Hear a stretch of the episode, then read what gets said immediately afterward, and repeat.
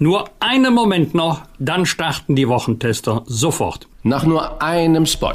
Dieser Podcast wird Ihnen präsentiert von Skoda. 40 Minuten? Boah, sind echt schnell rum. Ich wünschte, unsere Meetings wären auch so kurz. Dann hätte ich mehr Zeit für andere Sachen. Zum Beispiel diesen interessanten Podcast hier zu hören. Und ganz nebenbei meinen neuen Firmenwagen aufzuladen. Den 100% elektrischen Skoda Enyaq iV80. Denn der ist per Schnellladung in nur 40 Minuten von 10 auf bis zu 80% geladen. Und damit bereit für bis zu weitere 400 Kilometer Dienstreise. Skoda. Simply clever. Das Publikumsvoting des Deutschen Podcastpreises ist eröffnet. Stimmen Sie jetzt ab für die Wochentester unter deutscher-podcastpreis.de. Danke für Ihre Unterstützung. Was war? Was wird? Bosbach und Rach, die Wochentester. Spezial. Powered bei Redaktionsnetzwerk Deutschland und Kölner Stadtanzeiger. Und hier sind die Wochentester. Wolfgang Bosbach und Christian Rach.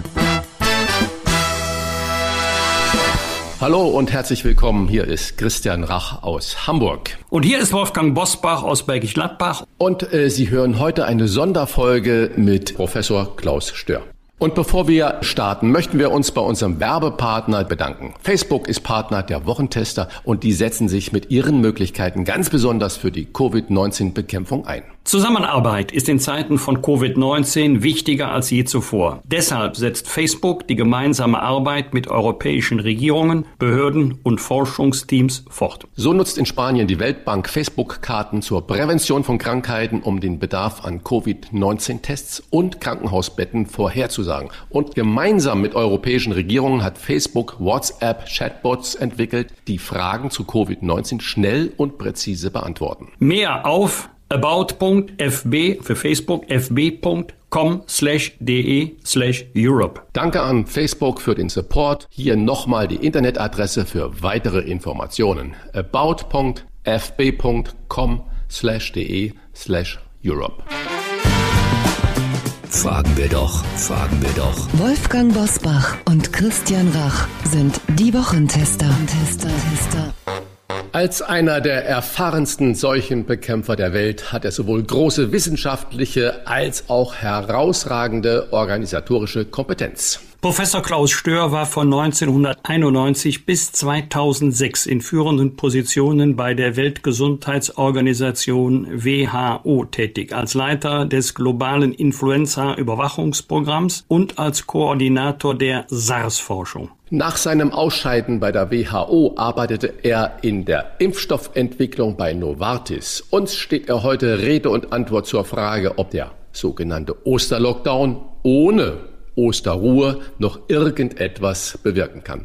Herzlich willkommen bei den Wochentestern Professor Klaus Stör. Schönen guten Tag. Herr Professor Stör, lassen Sie uns Klartext sprechen zu den Fragen, die sich in dieser Woche ganz Deutschland stellen. Es gab viel Kritik am beschlossenen Osterlockdown. Wie planlos, ratlos oder auch mutlos ist er wirklich? Ja, wir sind natürlich nicht in einer in keiner leichten Situation und ich beneide auch äh, die Entscheidungsträger hier nicht.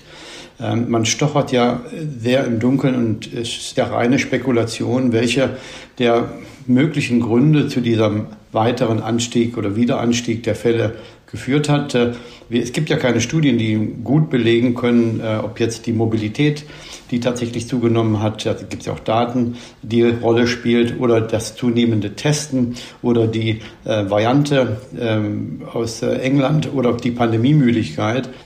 Kausal, das ist ja das, was wir als Pandemiebekämpfer gerne machen, kausal die Sache anzugehen, geht nicht, weil man halt keine Daten hat. Und da muss man sich natürlich wieder auf die generellen allgemeinen Maßnahmen, Kontaktbeschränkung, ähm, Reduzierung der Interaktion ähm, beschränken. Äh, aber es ist ja so, dass man die Menschen im Kopf mitnehmen muss und ihnen dann auch diese Perspektive geben. Und das fällt ja immer schwerer. Das sehen wir auch bei den Unterschieden zwischen den einzelnen Bundesländern. Das ist ja nicht klimatisch bedingt, äh, sondern die Leute lassen sich eben leichter mitnehmen. Ähm, und jetzt tatsächlich äh, die wichtigsten Ansteckungsorte, und das ist ja die Familie, das ist der Freundeskreis und sicherlich auch die Arbeit, äh, effizient äh, einzubeziehen in die Maßnahmen, fällt immer schwerer. Äh, deswegen glaube ich auch, dass die ein zusätzlicher Ruhetag nicht viel gebracht hätte. Ich bin auch, ähm, glaube ich, etwas ratlos, was man machen könnte. Ich glaube, es geht immer wieder jetzt darum, die Leute im Kopf mitzunehmen, eine Perspektive zu geben, eine klare Strategie. Aber das hat man mit dem Mangel an Stufenplan von Anfang an schon nicht so richtig auf die Reihe bekommen. Ähm, wenn wir uns auch den Vergleich mit unseren Nachbarländern anschauen, dort geht man halt eine andere Strategie. Dort akzeptiert man auch höhere Meldeinzidenzien. Da testet man ja auch mehr. Österreich ist ja Europameister im äh, Testen. Die finden auch mehr Fälle, haben auch eine höhere Inzidenz, Meldeinzidenz. Die Intensivstationen sind aber dort auch nicht ähm, am Überlaufen. Und dort sind Geschäfte geöffnet, sind die, äh, die Schulen alle geöffnet, ähm, gibt Wechselunterricht, gibt Hygienekonzepte. Aber man koppelt sich offensichtlich in Deutschland doch etwas ab von den anderen äh, Herangehensweisen in der Schweiz, äh, in Belgien, wo auch die Geschäfte und Schulen geöffnet sind, in Frankreich, wo man versucht, bis zu dem Punkt, wann die Impfung dann wirklich greift, zu kommen, in einer Art und Weise, dass die Wirtschaft nicht zu stark belastet wird, dass die Menschen nicht zu sehr an ihren Freiheiten eingeschränkt sind und dass die gesundheitlichen Notwendigkeiten auch berücksichtigt werden. Und diesen Balancepunkt hat man in Deutschland anders gewählt und das, die Konsequenz sieht man jetzt ähm, leider äh, und auch die Konsequenz, dass man eben nur mit dieser einen Meldeinzidenz agiert. Sie ist einfach nicht genau genug, um präzise an den Orten einzugreifen zu können, wo es einen Unterschied macht. Und der Unterschied ist nun mal dort, wo die Friedhöfe und die Krankenhäuser freigehalten werden. Alters- und Risikogruppenspezifische Inzidenzen. Und dieses Dilemma, dieses Paradoxon, in dem man sich jetzt befindet, aufzulösen, erfordert fundamentale Veränderungen in der in den Kurzzeitplan. Äh, ich glaube nicht, dass man mit dieser Meldeinzidenz weiterkommt, dass man mit dieser niedrigen ähm, angestrebten Gesamtinzidenz die Menschen weiter mitnimmt. Ich glaube, hier ist eine fundamentale Kraftanstrengung notwendig, um diese Zeit in den nächsten bis ja, drei Monaten noch zu überbrücken, bis dann tatsächlich die meisten Menschen geimpft sind. Sie haben gerade schon einige Länder genannt. Gibt es ein Land, wo Sie sagen, deren Strategie könnte auch ein Vorbild für die Bundesrepublik Deutschland sein. Und ist es richtig, ähm, die, dass die Vereinigten Staaten von Amerika in ihren Bundesstaaten festgestellt haben, dass es kaum einen großen Unterschied ausmacht, welche Strategie man gefahren hat. Man hat Bundesstaaten mit einem strikten Lockdown verglichen, zum Beispiel North Dakota, South Dakota. Ja mit einem anderen Staat, wo es diese strikten Restriktionen nicht gegeben hat und trotzdem Florida keine großen Beispiel. Unterschiede. Ja, ja also der, es gibt, ist tatsächlich so, dass man jetzt anfängt ähm, zu verstehen, noch nicht flächendeckend, aber doch häufiger und auch in den Medien, glaube ich, dass man sich nochmal auf diese Textbücher der, der Infektionskrankheiten gut beziehen kann. Es war ja schon eine Blasphemie, vor einem Jahr zu sagen, ähm, dass die Erkrankungshäufigkeit und auch die Sterbehäufigkeit äh, bei der pandemischen Corona-Infektion in der Größenordnung liegt wie bei einer pandemischen Influenza-Infektion. Ähm, diese vielen Wahrheiten, die eigentlich bekannt waren, äh, lohnt es sich jetzt wieder mal Revue passieren zu lassen. Und tatsächlich das Florida, jetzt ähm, hat der Governor eine, eine, Anhörung gemacht mit den Kollegen, die diese Barrington Declaration unterschrieben haben. Und haben natürlich evaluiert, dass die Unterschiede nicht so groß sind. Ähm, Lockdowns sind so ein bisschen das ähm, Ultima Ratio, zeigen in mein, meines Erachtens, dass natürlich Kontaktbeschränkung wichtig ist. Die Reduktion der Fälle pro Tag ist absolut wichtig. Aber schauen Sie, wenn man ähm, 1000 Todesfälle verhindern will, nur als Beispiel, müsste man ähm, bei den über 80-Jährigen 8000 Infektionen verhindern weil einer von 8000 stirbt, der sich über 80 infiziert. Bei den unter 50-Jährigen müsste man drei Millionen Fälle verhindern, um 1000 Fälle das zu reduzieren. Natürlich würde man idealerweise überall äh, diese 1000 Fälle nicht haben wollen, aber man muss die Prioritäten irgendwo setzen. Und dieser gewisse Abwägungsprozess ähm, hat in der Pandemie, glaube ich, in der Bevölkerung noch nie stattgefunden, dass es tatsächlich wichtig und richtig ist, sich auf die Schwerpunkte zu konzentrieren. Es sind ja jetzt fast 30.000 Menschen in den Alten- Pflegeheimen gestorben. Über 40 Prozent der Todesfälle kommen von dort. Und ich glaube, hier müssen sich auch die Menschen, die propagiert haben, dass man äh, sich auf die Gesamtpopulation in der Bekämpfung fokussieren muss, auch die Frage stellen, welche Verantwortung sie hier dafür übernehmen können und wollen. Ähm, denn die Hygienekonzepte in den alten Pflegeheimen oder ihre Abwesenheit war ja auch der Grund dafür, dass ähm, dort so viele Einbrüche geschehen sind. Das heißt natürlich nicht, dass man den Rest der Bevölkerung vergisst, aber ich glaube, wenn man nur mal den, die Zeit nimmt, äh, in der öffentlich äh, und auch in der Politik gestritten wurde über Kitas und Grundschulen im Vergleich zu dem, wie man sich konzentrieren wollte auf die, die, den Schutz der besonders bedürftigen Alten- und Pflegeheimen, dann sieht man, wie fehlgeleitet in Großteilen ähm, diese Anstrengung war, dass man eben diese Gießkanneninzidenz verwendet für alle und auch das Gießkannenprinzip, wir schützen alle. Und letztendlich sind die größten Schäden und die schlimmsten Auswirkungen in den Alten- und Pflegeheimen und bei den größeren, äh, bei den höheren Altersgruppen geschehen. Also da muss man sich schon, glaube ich, auch nach der Pandemie nochmal zurückbesinnen auf die Textbücher, auf das, was man weiß über Pandemien und äh, Atemwegserkrankungen und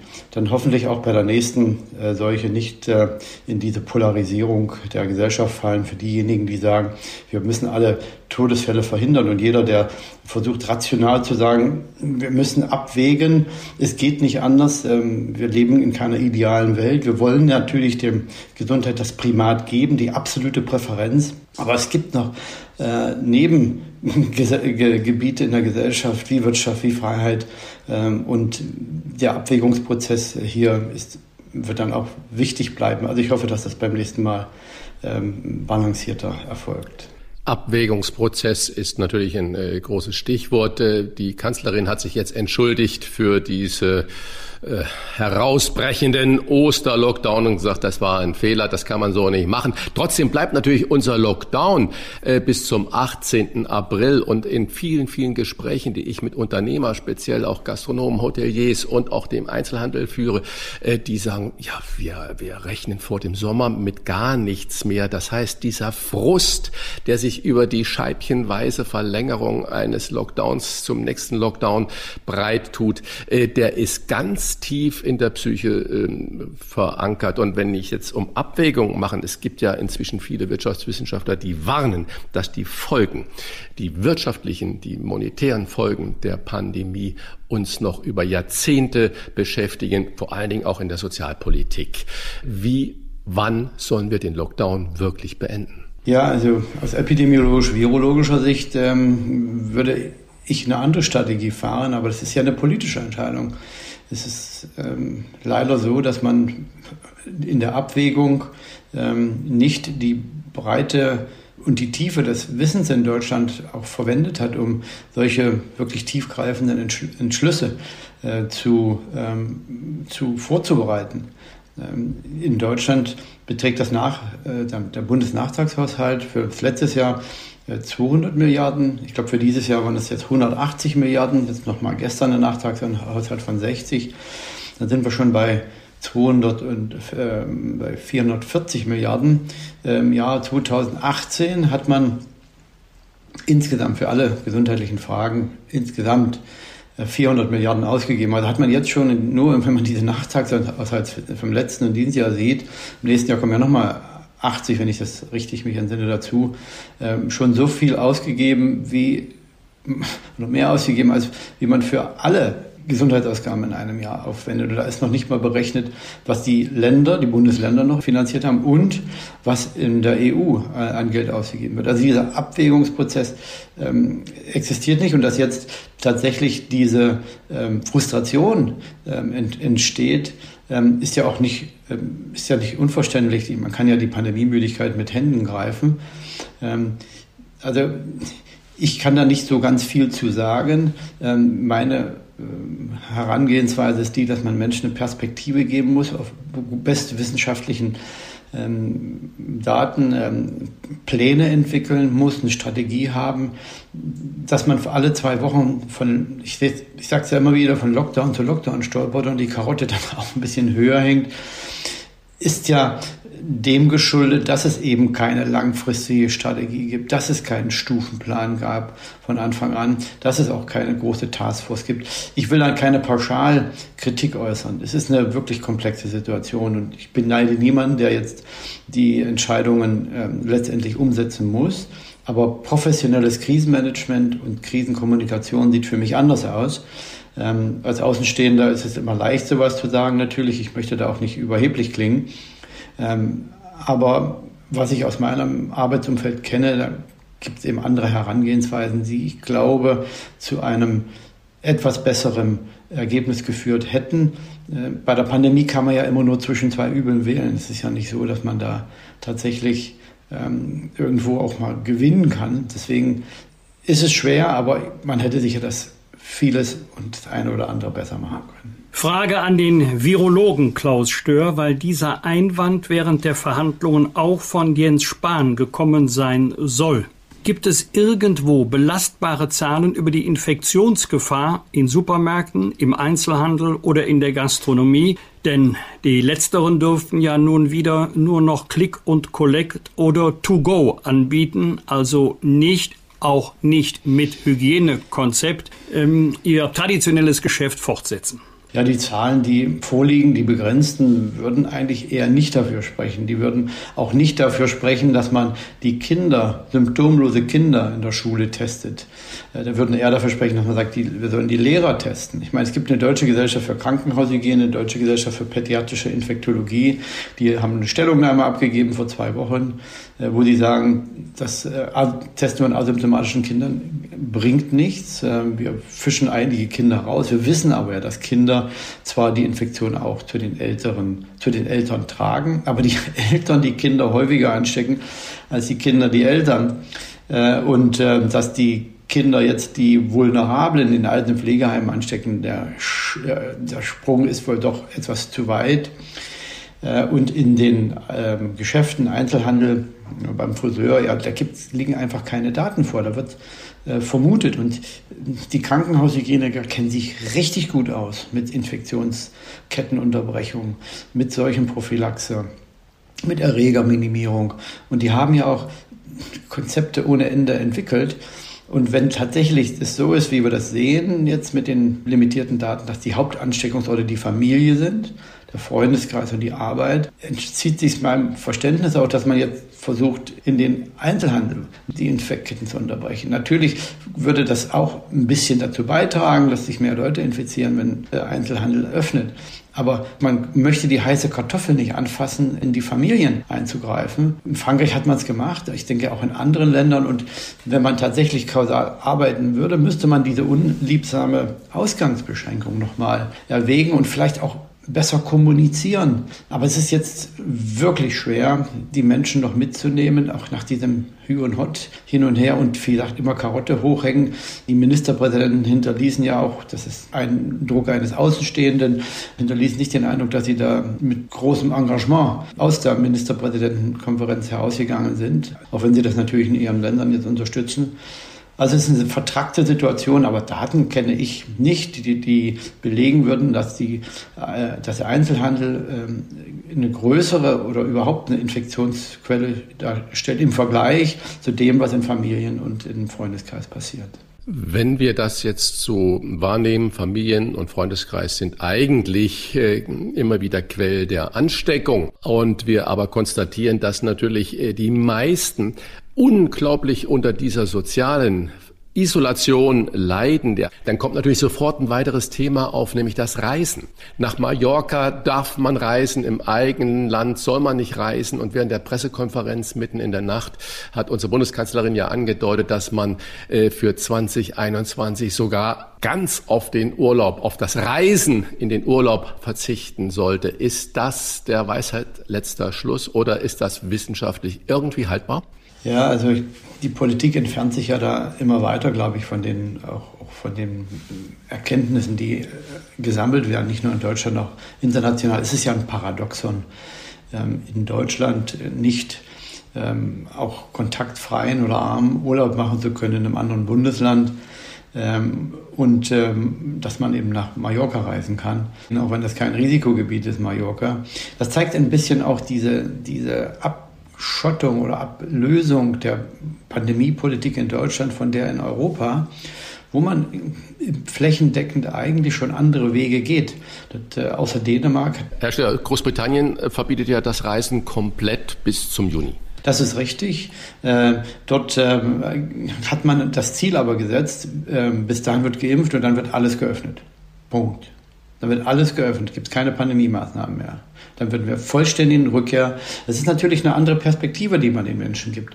Aber Sie sagten es ja selbst. Gleichzeitig, mit dem man sagt, ihr könnt nicht nach Mallorca reisen, man, ihr könnt das ganze Jahr auch keinen Urlaub machen. Das bringt die Menschen ja auch nicht, in, das motiviert die Menschen ja dann auch nicht. Ähm, also ich glaube, das ist ein gewisses Paradoxon hier. Ähm, ich gehe mal davon aus, was mein, wenn Sie mich fragen, was wird passieren, ähm, die Todesfälle werden weiter dramatisch sinken zum Glück. Die Sterberate wird zurückgehen mit der äh, Impfung der über 80-Jährigen. Wenn die über 70-Jährigen geimpft sind, werden 90 Prozent der Todesfälle vermieden sein. Das wird nicht mehr so lange dauern. Im April wird es äh, wird es wahrscheinlich dann doch diese sieben Millionen Impfdosen geben, die dann auch, glaube ich, sehr zügig verimpft werden. Die Ärzte werden mit dabei sein. Äh, wichtig ist es wirklich jetzt, und das werde die Rückzugsstrategie auch sein, dass man von der Meldeinzidenz wegkommt. Denn es wird immer mehr Fälle geben, wenn man öffnet, solange wieder Frühling noch nicht da ist. Ich hatte eigentlich davon gerechnet, muss ich ehrlich sagen, dass im März die, der Frühling schon einen Einfluss hat auf die ähm, auf den Rückgang der Fälle ist es nicht eingetreten. Das wird höchstwahrscheinlich äh, im April dann schon passieren. Die, das ist eine schwer saisonale Erkrankung, aber es hat natürlich eine hohe Populationsempfänglichkeit während der Pandemie.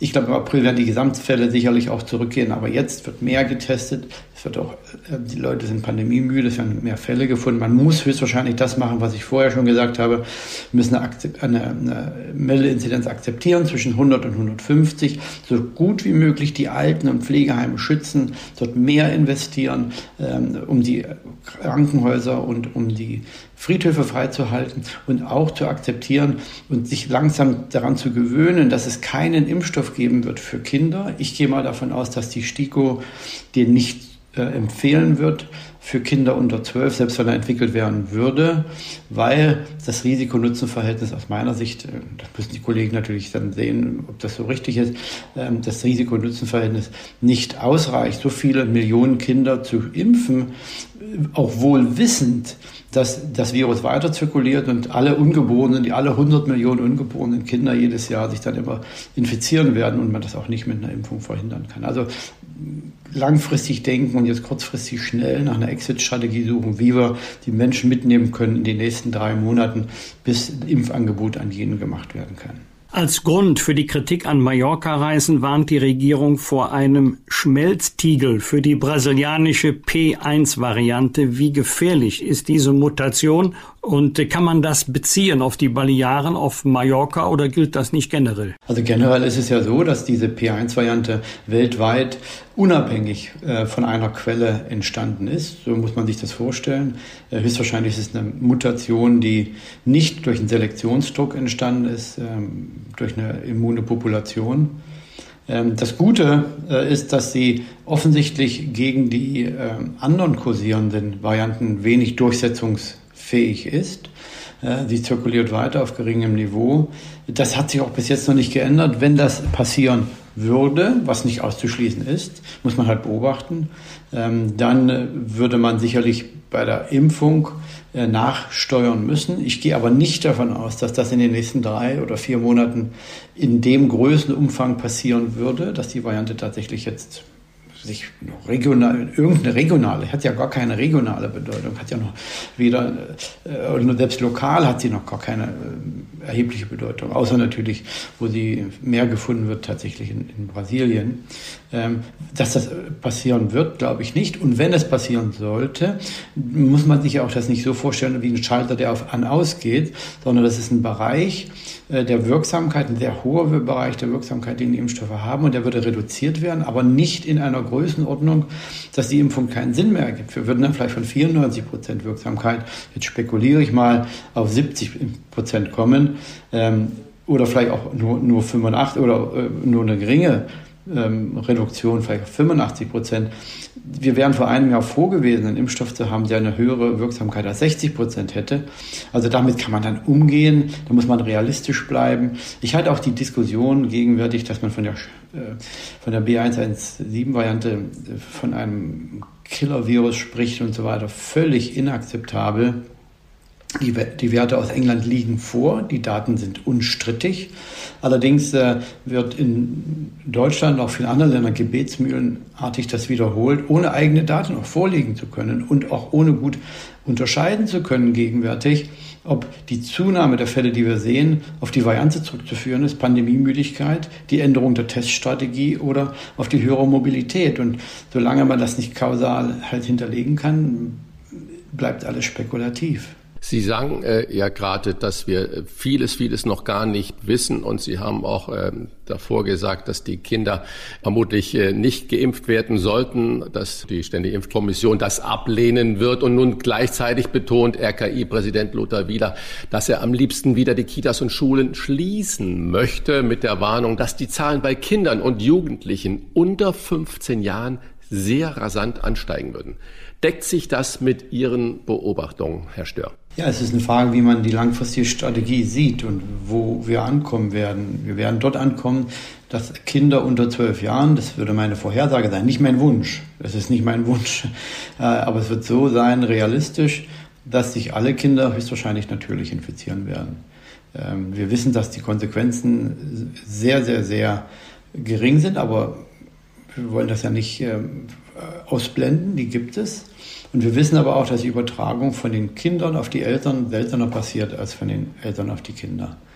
Ähm, dass man sich ja jetzt ähm, mit den zunehmenden Meldeinzidenzen, die ja auch zum Wesentlichen begründet sind, wenn man sich die RKI-Zahlen mal anschaut, mit der zunehmenden Testung. Das hat man ja auch in Österreich gesehen, wird mehr getestet, wir haben mehr Kinder gefunden, vor allen Dingen asymptomatische Kinder. Ähm, in Österreich hat man ähm, in den ersten Wochen nach der Beginn der Schule 1,1 Millionen Kinder getestet und hat dort 385 ähm, Positive gefunden. Von denen waren wohl alle asymptomatisch. Das zeigt, wie intensiv das Virus dort höchstwahrscheinlich oder wie wenig intensiv es zirkuliert und wie wenig offensichtlich auch die Kinder da insgesamt am Infektionsgeschehen teilnehmen, denn die Inzidenz dort ist geringer bei den Kindern als in der Gesamtpopulation. Äh, ja, also das ist eine Frage, wo ich meine Prioritäten sehe und wo ich meine, ähm, was, was ich als Endergebnis mir wünsche. Die, es ist eine mögliche Endstrategie zu sagen, wir wollen alle Fälle in allen Altersgruppen, egal was es kostet, verhindern. Äh, oder man sagt, wir müssen die Realität ins Auge schauen und langfristig natürlich die Anzahl der Todesfälle, Erkrankten und natürlich auch idealerweise aller Erkrankten zu reduzieren. Aber das hat irgendeinen Preis. Ähm, und der Preis ist jetzt, dass man die Menschen verliert auf dem Weg zum Pandemieende. Ähm, und andere Länder zeigen, dass es anders geht. Es ist schon eine Abwägungsfrage, wie man das richtig macht. Ähm, irgendwo wird immer ein anderes Übel dann zum Vorschein kommen. Ähm, aber jetzt, glaube ich, ist es wichtig, dass man nochmal Tabula rasa macht, einen Strich zieht und sagt, wie kommen wir die, durch die nächsten drei bis vier Monate, bis wir ein Impfangebot gemacht haben können. Wie schaffen wir das noch die nächsten vier bis sechs Wochen, bevor der Frühling beginnt, vernünftig durchzustehen und dann wird auch der Infektionsdruck nachlassen, werden mehr Leute geimpft werden. Äh, und dann hoffentlich ist es dann auch gute Zeit, nach hinten zu schauen. Zu schauen, ob man verhältnismäßig gearbeitet hat, schauen, ob die Gesundheitsökonomie gestimmt hat, schauen nach den Verantwortlichkeiten auch für die Erfolge und für die Misserfolge und natürlich dann auch nach vorne zu schauen und eine bessere Pandemieplanung zu organisieren. Es gab ja nicht nur negative Nachrichten in dieser Woche, es gab auch einen Lichtblick. Zitat Deutschland legt den Impfturbo ein. Denn die Bundesregierung rechnet mit mehr als 15 Millionen Impfdosen im April. Glauben Sie, dass wir nach Ostern beim Thema Impfen endlich die Kurve bekommen? Äh, ja, ich hatte die Zahl 7 Millionen irgendwo im Hinterkopf gehabt. Vielleicht kommt ja noch zusätzlich. Also, dass so viel geimpft wird, ist für mich schon erstaunlich. Das ist, ich habe viele Jahre publiziert immer wieder, wir brauchen mehr Impfdosen während der Pandemie. Bereitet euch darauf vor, wir brauchen eine bessere Struktur, bessere Impfplattformen. Die Plattformen sind ja gekommen dann mit dem mRNA-Impfstoff, mit dem äh, Adenovirus-Impfstoffen. Äh, ich glaube, dass die Umsetzung jetzt hakt. Ja, da würde ich, äh, bin ich vielleicht entspannter, ähm, auch wenn man sieht, so große die Unterschiede nicht in den, äh, zu den Nachbarländern. Die, ähm, die Story, dass Impfdosen rumliegen, ist, glaube ich, nicht richtig. Ähm, ich habe äh, selbst in einem Landkreis mich, äh, mich informiert, mit dem Landrat gesprochen, mir das angeschaut. Die sind im vollen Engagement, suchen auch lokale Zwischenlösungen zu finden. Wenn der Impfstoff eben nicht verimpft werden kann in den Impfzentren, dann fahren die äh, mobilen Impfteams los. Ähm, ich glaube, diesen Anfangsschwierigkeiten sollte man nicht zu viel Aufmerksamkeit beimessen. Ähm, das ist ein riesen logistisches Unterfangen. Äh, aber es ist ohne Zweifel, zwei Dinge sind, wären besser, wir hätten mehr Impfstoff und die Impflogistik würde besser funktionieren. Aber ich glaube nicht, dass wir dann fünf oder zehn Prozent äh, plus minus, äh, ähm, da braucht man nicht so viel diskutieren. Wichtig ist jetzt, dass wir, dass die Leute den Impfstoff annehmen. Ich finde es für viel, hält es für viel wichtiger, dass man darüber nachdenkt, wie kann man es schaffen, eine, eine hohe Impf Akzeptanz vor allen Dingen in den Pflegebereichen zu, zu generieren. Es gibt immer noch um die 50 Prozent in einigen Bereichen, die, äh, als, wo das Pflegepersonal sich nicht impfen lassen möchte. Äh, auch in Krankenhäusern ist die, das noch nicht ideal. Äh, also da sollte man sich darauf konzentrieren äh, und nicht die, die einen oder anderen hakenden Probleme da in den, in den Impfzentren. Das wird man überwinden können. Könnte das auch darauf zurückzuführen, Entschuldigung, Herr Professor, könnte es auch darauf zurückzuführen sein, dass der Ruf des Impfstoffes AstraZeneca ja nicht der allerbeste ist? Ja, da wurde halt schlecht geredet. Und natürlich hat die Impfstofffirma nicht so clever auf einem oder anderen Gebiet gehandelt. Die haben bei der Kommunikation, vor allen Dingen bei der Testung, als man dann die halbe Dosis äh, nur verwendet hatte, in der Untergruppe nicht sehr gut reagiert. Ähm, die haben bei anderen Kommunikationsmöglichkeiten ähm, Fehler gemacht. Es ist auch eine junge Impfstofffirma, das darf man nicht vergessen. Äh, Pfizer ist da natürlich viel erfahrener. Äh, andere Firmen könnte ich auch nennen. Ähm, ja, man hat noch viel schlecht geredet. Ich fand es zum Beispiel richtig, dass man die ersten Befunde über mögliche Nebenwirkungen auch sehr gut untersucht hat. Ähm, natürlich hat man dann zwei, drei Tage Impfen verloren, aber ich hoffe, dass man dann langfristig die, das Vertrauen in die Gesamtimpfstrategie, in die Gesamtimpfkonzeption beibehalten hat. Wenn so ein Impfstoff an Vertrauen verliert, verliert natürlich oder schlägt sich das durch auch auf die anderen äh, Impfstoffe. Und da ist es wichtiger, zu Anfang jeden Stein lieber zwei oder dreimal zusätzlich umzudrehen, sicher zu gehen, äh, dass wirklich ähm, keine ähm, nicht akzeptable Nebenwirkungen vorliegen und dann mit Volldampf weiter zu äh, impfen, das glaube ich ist der richtige Weg gewesen. Aber dass die Firma da Fehler gemacht hat, äh, ist unfraglich. Aber das wird auch jetzt häufig schlecht geredet.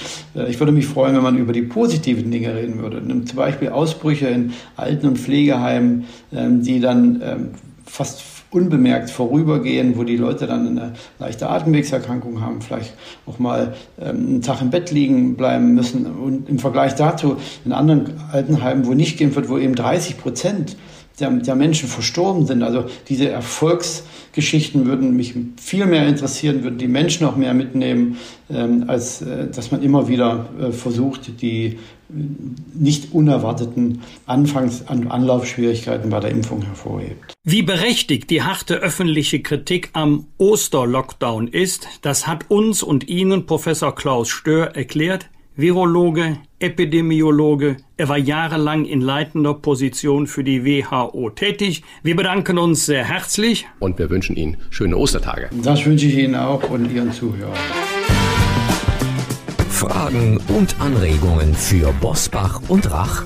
Kontakt at diewochentester.de wir bedanken uns bei unserem Werbepartner Kind Hörgeräte für die freundliche Unterstützung dieser Folge. Vielleicht hören Sie ja unseren Podcast gerade mit einem Kopfhörer in ruhiger Umgebung. Wenn ja, können Sie kostenlos und sofort einen Online-Hörtest bei Kind machen, dem führenden Hörakustiker in Deutschland. Auch wenn Sie jetzt denken, brauche ich nicht, solange ich die Herren Rach und Bosbach noch gut hören kann. Der Hörtest ist von Zeit zu Zeit wichtig, um das eigene Hörvermögen zu überprüfen. Denn knapp 5,8 8 Millionen Menschen in Deutschland haben einen Hörverlust, doch nur etwa 1,9 Millionen Menschen tragen trotz des Hörverlusts auch tatsächlich ein Hörgerät. Das bedeutet, mehr als drei Millionen Deutschen könnten besser hören, wenn sie ein Hörgerät vom Kind tragen würden. Sie müssen übrigens keine Sorge vor zu großen Hörhilfen haben, denn Hörgeräte vom Kind zeichnen sich durch eine kleine Bauform, modernste Technik und natürlich ein elegantes Design aus. Smartes Hören zum Toppreis, das ist Kind. Die versprechen Ihnen ausschließlich die Hörgeräte zu empfehlen, die die Kunden auch wirklich brauchen. Den kostenlosen Hörtest mit detaillierter Auswertung und einer Empfehlung für die weiteren Schritte finden Sie im Internet unter www.kind.com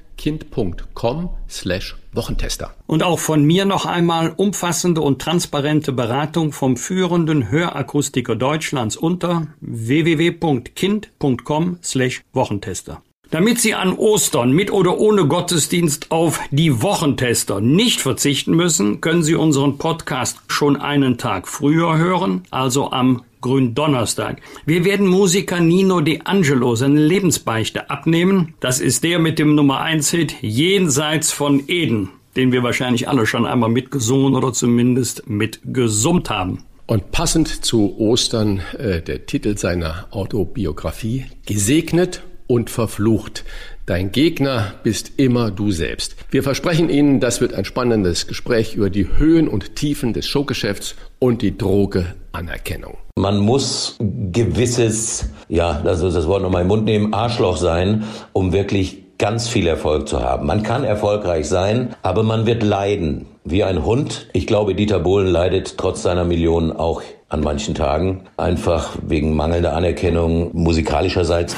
Zwei Wochen bevor man Herrn Wendler in die Jury geholt hat, hatte Dieter mich angerufen und mich gefragt, ob ich in die Jury will. Und da habe ich gesagt, du, das fände ich prima, fantastisch. Ich könnte den Leuten auch wirklich mal einen guten Rat geben und im schlimmsten Fall könnte ich ihnen auch mal vorsingen, wie man es richtig macht. Ich war selber erschrocken, als man sich dann für den Wendler entschieden hat. Und ich meine, was danach kam, wissen wir ja alle. Und ich glaube, das hat der Sendung DSDS dann den Rest gegeben. Bitte jetzt schon notieren, Gründonnerstag ab 7 Uhr die neue Folge hören. Das waren die Wochentester mit Unterstützung vom Kölner Stadtanzeiger und dem Redaktionsnetzwerk Deutschland. Wenn Sie Kritik, Lob oder einfach nur eine Anregung für unseren Podcast haben, schreiben Sie uns auf unserer Internet- und auf unserer Facebook-Seite. Fragen gerne per Mail an kontakt@diewochentester.de und wenn Sie uns auf einer der Podcast-Plattformen abonnieren und liken, dann freuen wir uns ganz besonders. Von Herzen würden wir uns auch freuen, wenn Sie uns dabei unterstützen könnten, den deutschen Podcastpreis zu gewinnen. Sie können sich an dieser Abstimmung beteiligen. Dafür aufrufen die Seite www.deutscher-podcastpreis.de.